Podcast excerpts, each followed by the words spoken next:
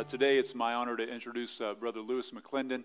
Uh, I've gotten to know him over the last few years and a great friend in the ministry, uh, joining in the gospel message, and we appreciate his heart and faithfulness. He served in ministries out in, in uh, uh, California for years. He was the executive director of the Ponderosa Pines Christian Camp for 14 years.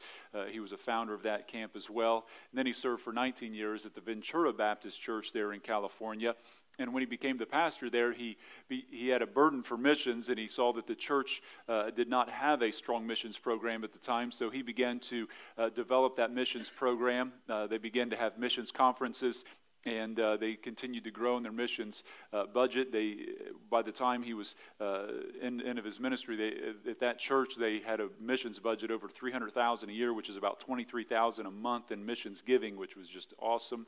Uh, they also uh, began to support a lot of missionaries, obviously, around the world.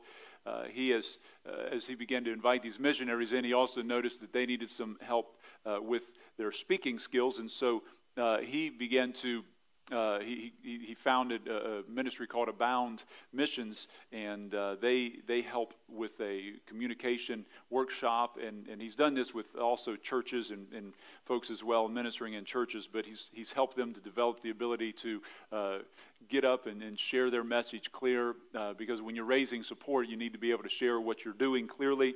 Uh, he's also a uh, Dave Ramsey Solutions Certified Master uh, Financial Coach. So he's been a great blessing to a lot of these missionaries uh, throughout the last several years and, and, decades, I should say, in helping them in their communication as well as in their financial area. And so uh, he spent a year working with John Connerup with the Baptist Bible Fellowship Missions Office. He was the first uh, vice president of the BBFI Missions as well. And so uh, we're so blessed to have him. Uh, you're going to be encouraged by his message today and challenged. So if you would make Brother uh, Lewis McClendon feel welcome as he comes and brings a word to us this morning.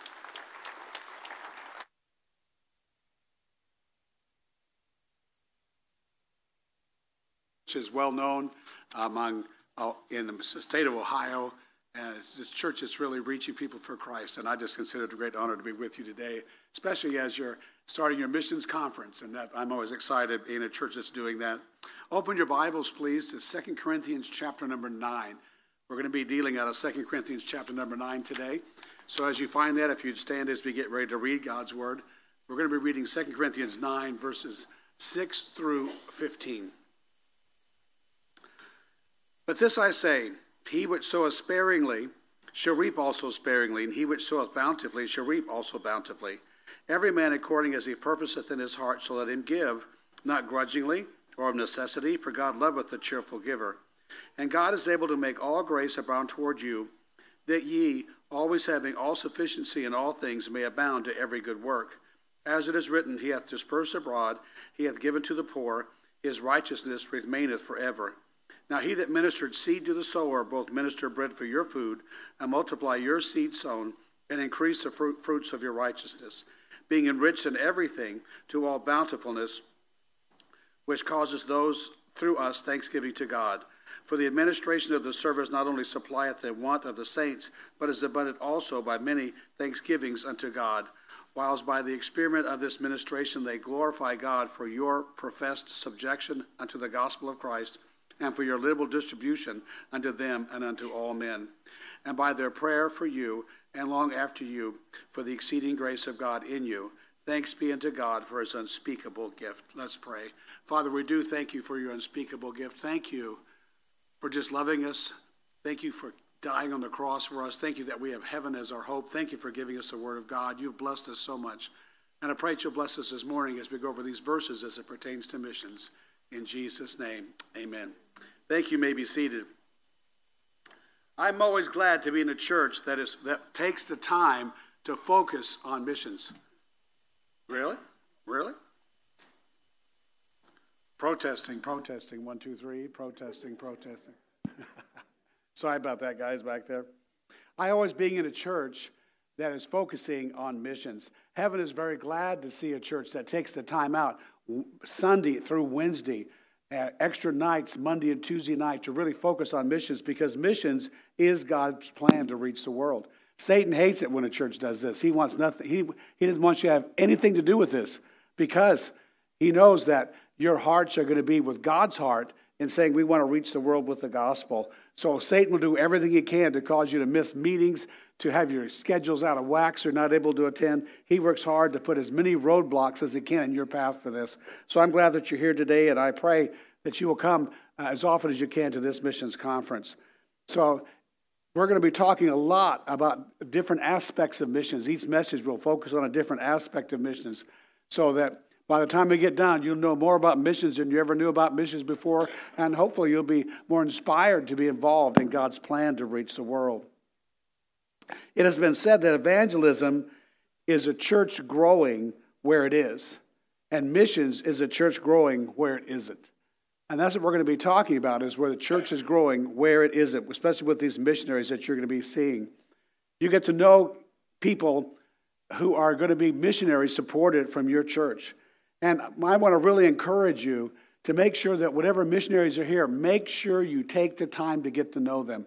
I know some of the missionaries will be on the screen and you won't be able to talk with them, but the Wilchers are here today. They have a table out front. Make sure you stop by and, and talk to them. Here's why. Used, used to always bug me when uh, I was pastoring a church and we'd have a mission conference and we'd have our tables out there in, in the lobby so they could come by and see the missionaries. And they wanted to tell missionaries their story. They want to come up to a missionary and say, you know, I had five operations last year. Let me tell you about all five of them. You know, that's not why you want to go by the table so you have somebody new to share all your problems with. You go by the missions table so you get to know the missionary. You know what? Why it's important for you to get to know the missionary? Because you pray more for and more passionately for people that you know than people that you don't know. Now, if the pastor had got up this morning and he said, You know, as I was driving in, I had the news on, and I heard that a little girl was struck by a car and killed in Arizona. You'd feel bad for a little while. I mean, maybe 30, 40 seconds. You'd feel bad for the family, that kind of stuff. But if the pastor got up here today and said, I'm sorry to have to announce that so and so, and it's a little girl in this church that you know, from a family that you know, was killed this morning, was run over by a car, that would change this service just like that, wouldn't it? Why? Because you know them. You know that family. Some of you would start immediately weeping. You'd be saying, What can we do to help? I mean, it would change everything because you knew that little girl. And that's what happens when you know missionaries. It changes everything when you know them. because once you know them, then you want to read their letters because you know that person. And they were here and you talked with them and they've sent a letter and they're telling you about the progress, but because you know them, you want to read it. When they ask you to pray for something, you pray for it. If they've got some kind of event coming up or they're going through some issue, some problem, and they say, please pray for us, you'll say, I remember meeting them in the lobby, and I want to pray for that missionary. If there's a natural disaster, you want to pray for that too. Do you know that every time there's a disaster in this world, it involves some of the missionaries that you support? And when you support a missionary and something happens, you care more about that want to pray about that. Pastor told you I ran a camp. The camp that I ran was in the Southern California mountains. We were 6,400 feet high, so we got snow. Well, last week they didn't get snow, they got snow. They got six feet of snow in that area. Six feet. And it's, it's a disaster. Houses are blowing up because the heavy snow has broken some gas lines and the gas gets in the house and the houses are blowing up. There are people that have been in their house for almost two weeks now and cannot get out of their house because it snows and then it freezes and it blocks the doors. They are having helicopters come around and they're distributing food. They're, they're shoving food out the door of the helicopter so that people living in that area that can get out of their house can get to their house. Now, a lot of you don't know about that. I do. You know why I know about it? Because I live there. I have friends there the, the guy that's running the camp now, where I ran the camp, I know what he's going through with having all that snow that's there. So when you know something, it makes a difference when something happens. You support Dalton Walker. Dalton Walker is in Fox Bay. And they just had a cyclone come through and dump tons of rain on the area. Do you know that Dalton Walker has not been able to have church for three weeks? Because the roads are impassable, bridges are washed out, they can't even get together for church. I mean, it's a disaster in that area. But when you go by and read a letter about that, you say, hey, we support him, or he was here, I know him. It makes a difference. In Turkey, do you remember the earthquake in Turkey? The earthquake in Turkey is causing refugees to need help. And some of the missionaries we have in five different countries, I'll just name one of them, but Cyprus, in Cyprus, they're getting a half a million Turkish refugees because of the earthquake in Turkey. And so the missionaries are helping to feed them, but they're using that as an opportunity to preach the gospel to them. I'm just saying, whatever happens in the world, there's some missionary somewhere that's attached to that. And when you know that missionary, it's going to cause you to pray for that missionary. So today, you have a chance to really get to know the Wilchers, and I really want to encourage you to do that. Get to know them so that you can really pray for them. You can pray when something good is happening, you can pray when something not so good has happened because you've met them and you know them. In the services, like I said, we're going to talk about every aspect about missions, every aspect about missions. Every sermon will be a little bit different focus. But this morning, we're going to focus on God's plan to reach the world through the, our giving. The pastor mentioned that this morning. You have a faith promise card that he wants you to pray about and start turning in on Wednesday night. And I'm going to talk a little bit about giving to missions. In the book of Second Corinthians, Paul is motivating the church members in Corinth to get involved in giving to the poor saints in the church of Jerusalem. And we see this in 2 Corinthians chapter 9 and verse 1. For as touching the ministering to the saints, it is superfluous for me to write to you. The ministering to the saints is the offering that they're giving to the church in Jerusalem. We see in the Bible that God knows what's going on in the world, and He's motivating people to help some people in a different part of the world with a need they have. So you got the town of Corinth, you got the town of Jerusalem. The town of Jerusalem, some poor saints are suffering. And God used Paul to motivate the church at Corinth to give money to the saints in Jerusalem. Isn't it good to know that God is working around the world all the time? And here's a need, and God is motivating people to help with that need. God works around the world. Let me tell you about one of the places that we got to be a part of God seeing work around the world and that was in the country of Nicaragua. We had a missionary in Managua, Nicaragua, and he had an interesting story to tell. When the Sandinistas were getting powerful in Nicaragua, the Sandinistas went into the outlying area, the areas in the country to set up covert operations to attack Managua. And one of the places they went to was a little town called La Esmeralda, which was up in the mountains, and was a coffee plantation. And they went to this coffee plantation owner and they said, Hey, Will you let us use your coffee plantation as a covert operation base to attack Managua? And he said, Sure. And his reward was they sent him to Moscow to get an agricultural education, and they also indoctrinated him in the communist atheistic worldview. So he came back and he was part of that covert operation there to try to overthrow the government. Well, when that didn't work and it kind of fizzled out, I mean, they still have troubles in Nicaragua. But when that kind of fizzled out and they left, the communists left that area, a man came by to this coffee plantation owner and gave him a Bible and told him about the Lord. He didn't get saved then, but he left him that Bible and he started reading his Bible. He and his wife read the Bible over and over and over, and as a result, they trusted Jesus Christ as their Savior and Lord. And it just totally changed him because before he was pushing communism and an advocate for communism, and they said, you know, we, we pushed atheism, and atheism is wrong. We've got to push the gospel. So they started going to all the neighbors and telling, telling, telling them about Christ. And he opened up his home for a Bible study, and people came to his house for a Bible study. Well, his oldest daughter got ready to go to college, and she went to college in Managua, Nicaragua. And she went there, she looked for a church. She found a Baptist church pastor by an American missionary that we supported. And he said, Would you come help my dad? And she told that whole story to him. Would you come help my dad? He, he, all, he, all he has is a Bible. He doesn't really know much about anything. Can you help him? And he said, I've already got three churches I've got going right now. I don't have time to do that. But she didn't stop begging him and begging him to help him. Well, he finally says, Okay, I'll go. And he got on the bus to take the three hour bus ride up the mountain. And here he found this man that had a hundred people meeting on his porch for a Bible study. And he said, I've got to help this man. And so he discipled him. He worked with him. He got a pastor up there to have a church up there. And we got to meet him when we took a group with us up to that town in Las Mirada, and we dug the footings for the building and poured the concrete. But isn't it good to know right now God is working throughout the entire world? So we talk about missions giving, we're talking about God's actively doing something to change the world. You kind of take a step back and you say, okay, here's a story. This guy was in Las Mirada, went to Moscow, got educated. He was an avid communist. The communists leave. He gets a Bible. Uh, he gets saved. What all takes? What, what all has to happen to take place for that to happen?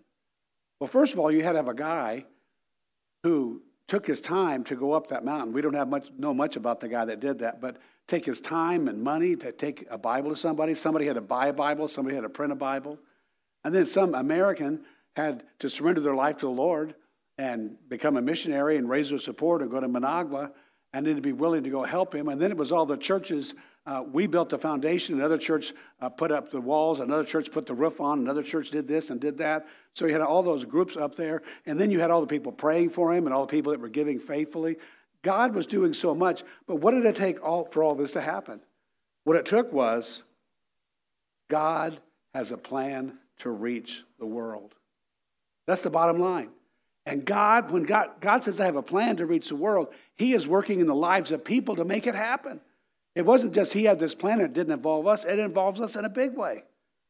Somebody had to print a Bible, somebody had to take the Bible to them, somebody had to do something. Just like God used many people with differing skills and abilities to build the tabernacle, God is using people with differing gifts and differing abilities to take the gospel to the world. And just like when the, Israel built a tabernacle, and they took that offering for the tabernacle to build all that. God used the giving of those people to build that building, and God is using people to give today to take the gospel around the world. Now, when it comes to giving, the good news is God has a plan to provide the funds for missionaries' needs. God has a plan for that. And we are that plan. And just like Paul motivated the church in Corinth to give to a need in Jerusalem, I want to motivate you today to be a bigger part in the financial aspect of God's plan to reach the world. Now, God has a three part plan, and I'm going to show you what that three part plan is, and hopefully it will motivate you to say, I want to take a bigger role in giving. The first part of his plan is God blesses givers. Now, let me read to you 2 Corinthians 9 6 through 8 again. But this I say He which soweth sparingly shall reap also sparingly, and he which soweth bountifully shall reap also bountifully. Every man according as he purposeth in his heart shall let him give, not grudgingly or of necessity, for God loveth a cheerful giver. And God is able to make all grace abound toward you, that ye always having all sufficiency in all things may abound to every good work. Now, when, we, when it comes to giving, I want you to know something about God. It is not God's goal to make you live in the, in the poorhouse. God is not out to take your money so that you are going to be poor and not have anything. Because for a lot of people, giving is a very scary thing. Very scary. You want me to do what? Now, think back. Some of you have been saved a while. Do you remember the first time you heard about tithing? And 10% sounded like, what are you thinking? But it's never been God's plan to make us broke by, by giving. If that were true, if the people that sacrificially gave lost their houses and their cars and couldn't eat, giving would have died out a long time ago, wouldn't it have? I mean, it, it, it wouldn't have made it.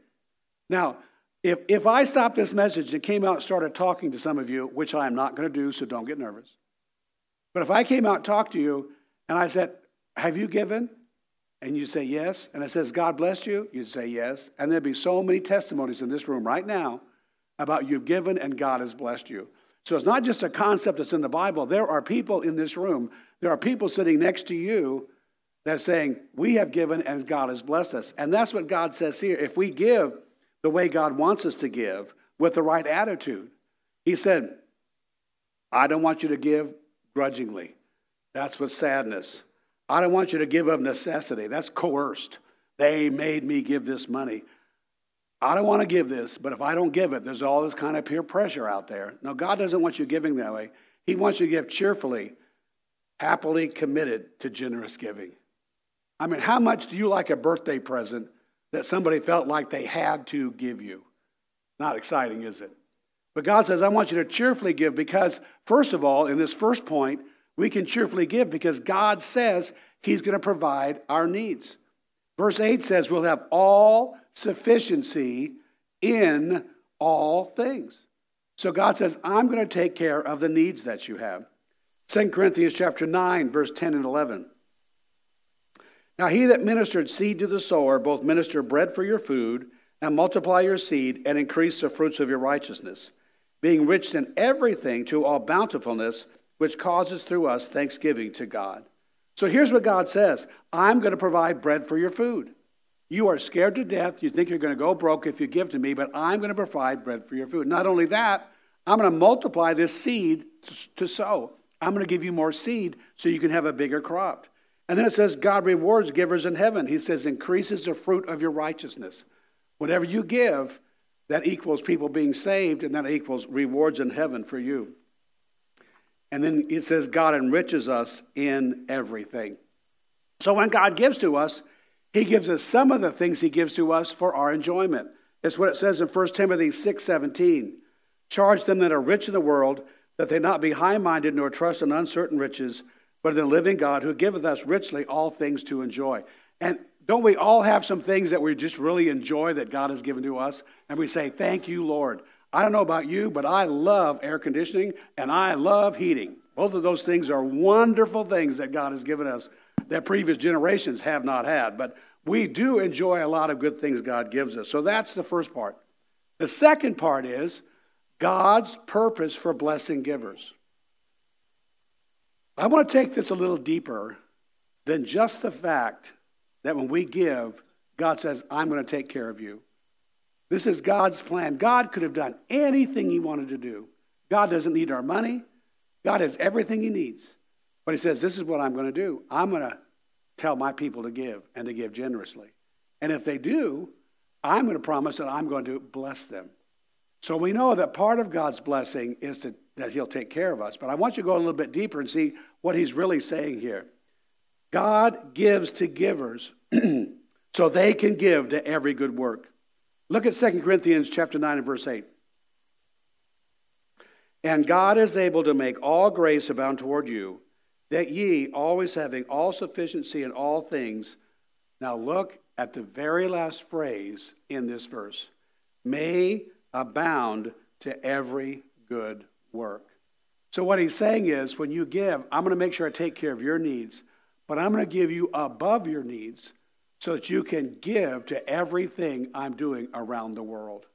You see, God has a goal for every person that becomes a Christian. He has many goals. But we're just talking about giving today. And I like how it's stated in Ephesians chapter 4, verse 28.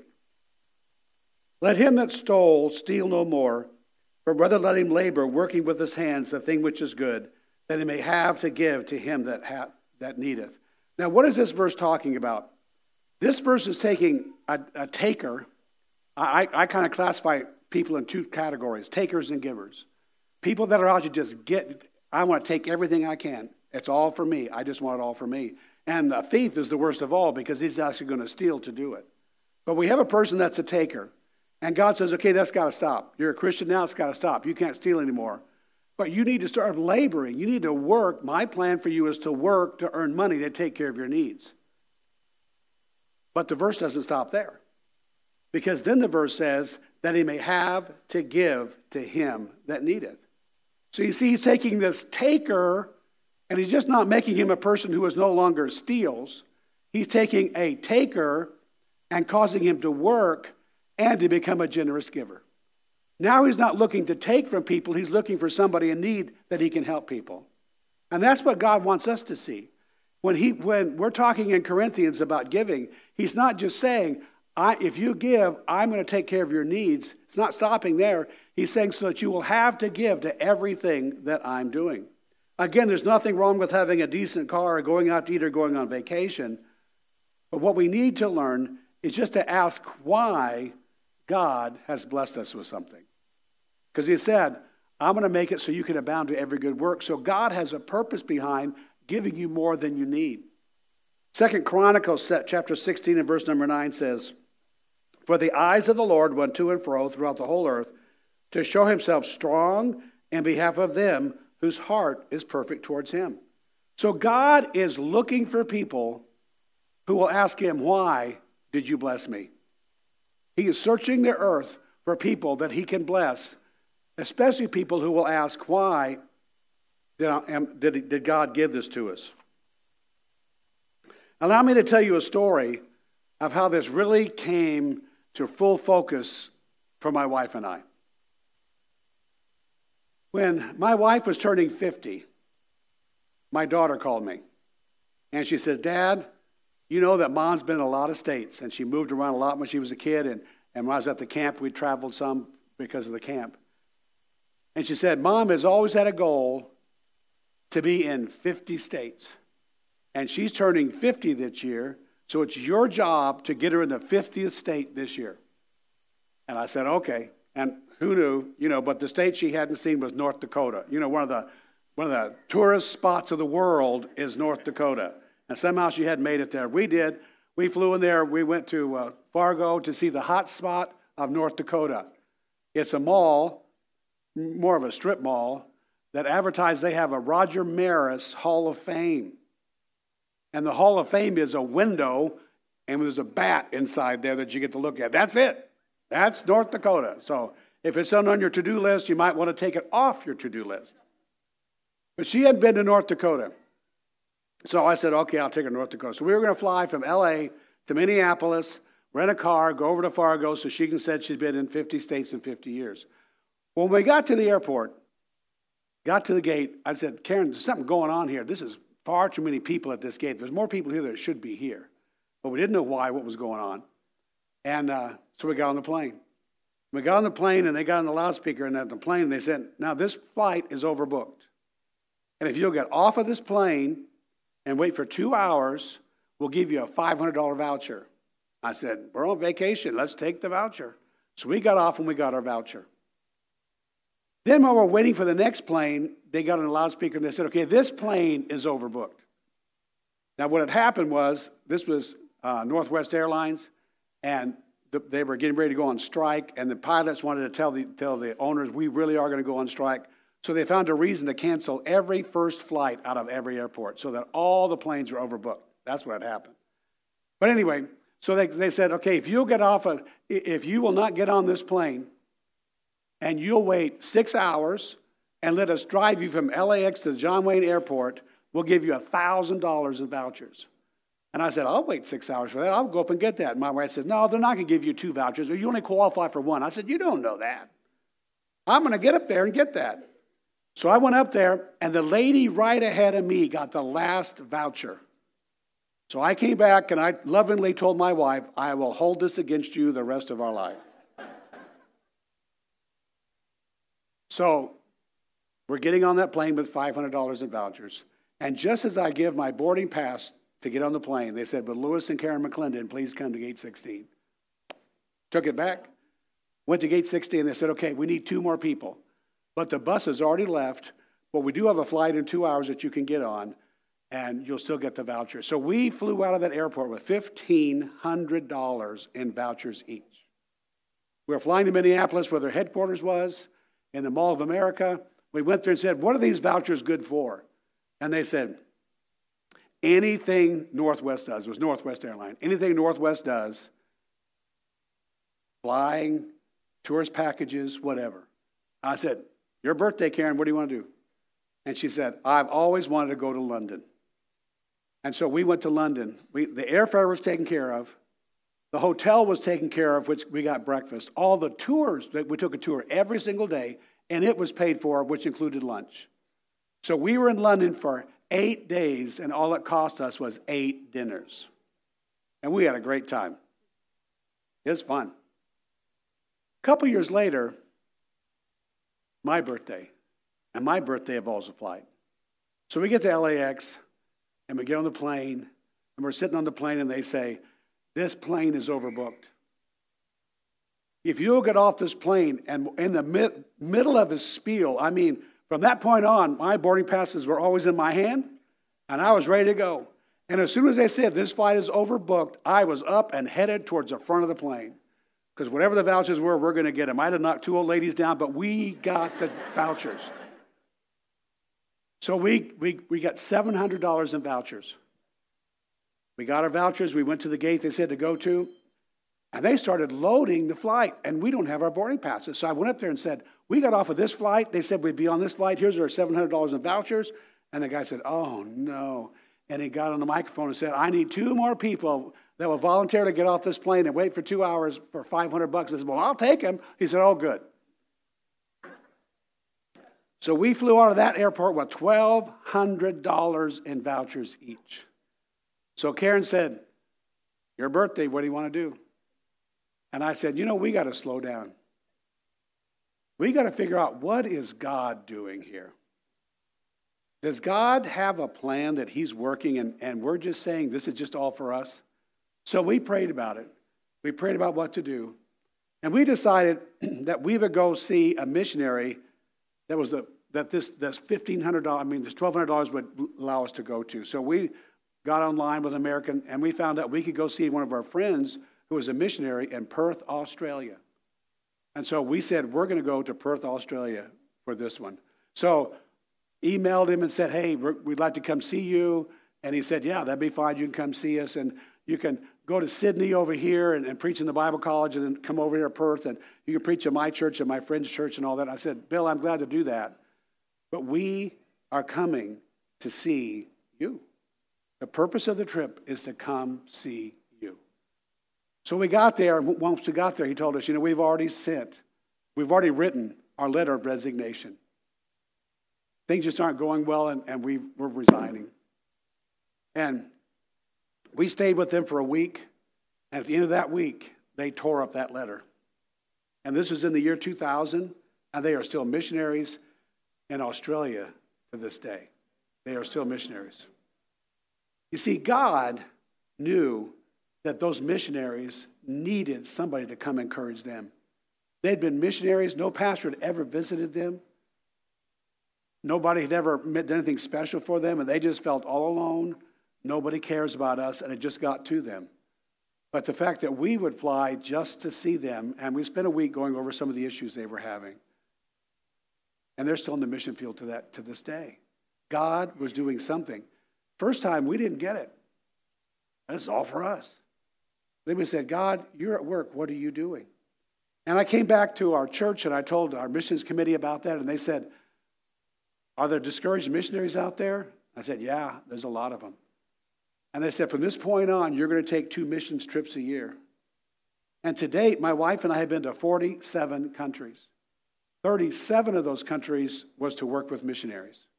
God totally changed the trajectory of our life. From that point on, I became more and more interested, as the pastor talked about, to help missionaries. And I started a missionary communication workshop, which we do for absolutely free for missionaries. We'll have to find out how good it is because Corey's been. So when he talks, listen to see how Corey does. But uh, we founded that, and my heart just became more and more passionate about training missionaries, and that's what I do all the time now. I spend my whole life working with missionaries, helping them get to the field, helping them stay on the field. I just took a trip to a country where there was a real problem between the church and the missionary. We were able to solve so that things can, can progress like they should progress.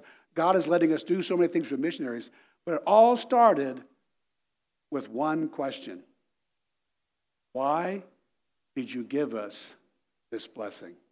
It all started with that. You see, God cares about the whole world. And God said He would give to us so that we would have to give to every good work. That's what He said. But we missed it. First time, we didn't care about why God blessed us. We didn't care about uh, God, what God was doing around the world. We just said, we're going to London.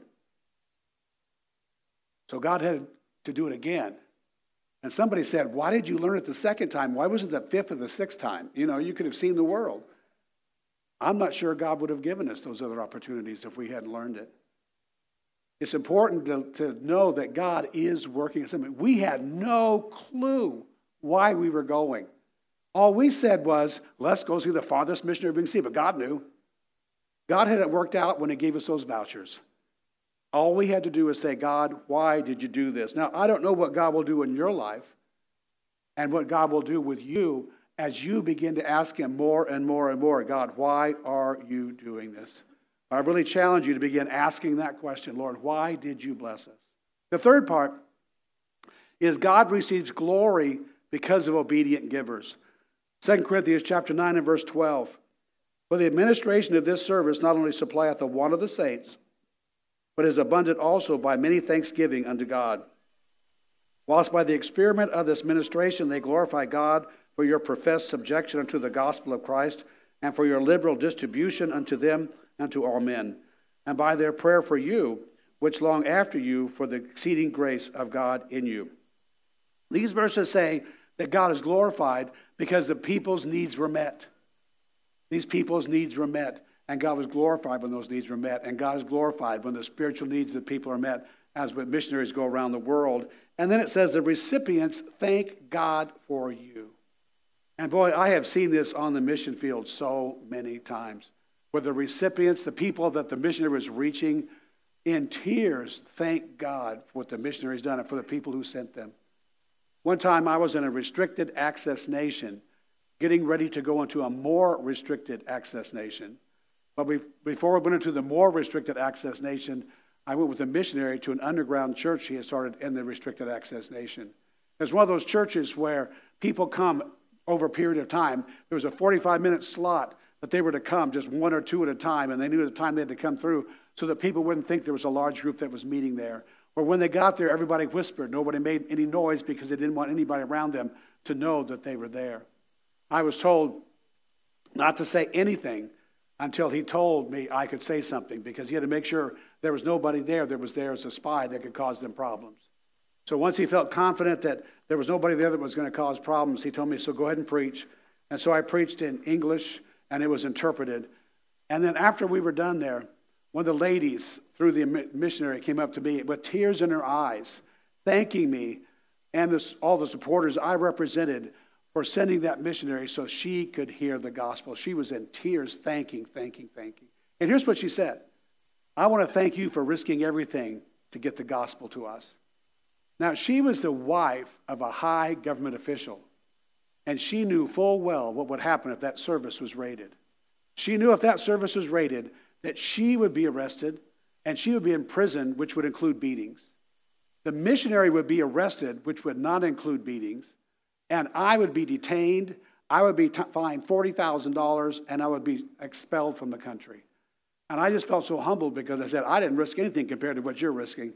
They're just going to kick me out of this country. But she was just in tears thanking us. And I'm telling you, around the world, people are right now thanking God for you and the support that you have given. And then the recipients glorify God for their liberal gift to the givers. But verse 13 said. Romans 11:36 says, "For of him and through him and to him are all things, to whom be glory forever." This verse says, "For of him, God is the author of, of all things, and through him, he is the sustainer of all things, and to him, he is the object of all things, because he receives the glory for it all." I don't know about you, but that excites me to know that God is receiving glory because I have given the missions to some missionaries who've gone and won people to Christ, and they are glorifying God. Isn't that what it's really all about? Having people glorify God. And so they're glorifying God, and I get to be a part of all that. What an exciting thought to think. Revelation 7 9 through 10 says, In this I beheld, and lo, a great multitude which no man can number, of all nations and kindreds and people and tongues, stood before the throne and before the Lamb, clothed with white robes and palms in their hands, and cried with a loud voice, saying, Salvation to our God, which sitteth upon the throne, unto the Lamb. Just glorifying God. That's the heart of God, is for people to glorify Him. And when you give the missions, you're part of God's plan for people to glorify Him. You've been given a card, and the pastor asked you to pray about that card. And my challenge to you today is pray about that card. He's asked that you not turn any cards until Wednesday because he does want you to pray about it. And as you pray about it this time, don't just look at your budget. Just don't look at what's safe to do. But say, God, why have you blessed me? And what do you want to do with what you blessed me with? What's your plan? Because God wants to use you and your giving to have the same things happening around the world that we have seen happen around the world. You may never see it because you don't travel to missions like I do, but it's happening. But it starts with people who say, God, why? Why? We want you to pray because there's some of you that God may be calling to be a missionary. We want you to pray because we want you to pray for missionaries too. And we want you to pray because God will lead you to a bigger involvement in the missions team and what this church does in, in missions as right here. So pray and just say, God, I'm a part of what you're doing worldwide. Show me what it is you want me doing, and then do it. I've been talking about missions and reaching people for Christ. But just before I close, I want to say this. There may be somebody here today and you don't know Christ. We do all this for missions to take the gospel around the world, but don't forget about the part where evangelism right here. If you're here this morning and you don't know 100% sure that you are on your way to heaven, we don't want you to leave this building without knowing that. In a moment, we're going to give something we call an invitation. That's where we invite you to leave your seat and walk down this aisle. Somebody will meet you right here, and they'll take the Bible and they'll show you how you, you can know beyond a shadow of a doubt that you're on your way to heaven. Evangelism, salvation is available to the whole world, even the people right here. But let's bow our heads and close our eyes for just a moment. I ask you to bow your head and close your eyes so that you can kind of process and think through what we just talked about. The biggest point I was making today is ask why. Why is God blessing me? Why is God giving me more than I need? I'm here to, to honestly tell you that the first time I got those vouchers, Karen and I never even thought of that, never even entered our minds. But the second time it did, and it changed our lives, and it changed the lives of a lot of missionaries around the world. And the same thing will happen with you when you start saying, I'm going to start asking why. Will you this year really pray and say, Lord, what is it you want me to do for missions? Why have you given me what you've given me? And commit whatever God has given you to Him if He leads you to give it. Father in heaven, Thank you for the promises of Second Corinthians. Thank you for the challenge of Second Corinthians. You are such a good God. You have given us so much. And help us from this point on. You've given us more than we need. We say, Lord, why? And do whatever it is you want us to do. I pray if anybody here is not saved, doesn't know for sure they're on the way to heaven, that they'll come with this invitation as well. In Jesus' name.